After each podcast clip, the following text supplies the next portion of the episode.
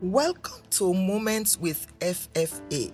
This is Funke Felix Adejumo, your host.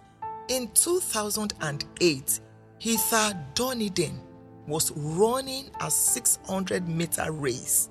She fell down 200 meters from the finish line. That fall dropped her well behind several runners. But she stood up. She dusted herself. She recovered. And amazingly, to the surprise of everybody, she won that race.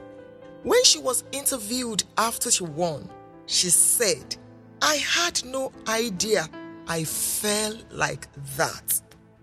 I had no idea I fell like that. That fall was not big enough to stop me. That's what she was saying. And it's the same thing I'm telling you today. I know you fell. I understand because I've fallen before. But you see, what is important is for you to stand up, dust yourself by yourself. People are too busy falling down or trying to rise up, so they may not be able to dust you. You've got to be your own cheerleader. You've got to be your own best customer.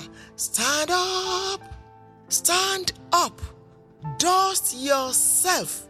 Recover and you will win. God bless you.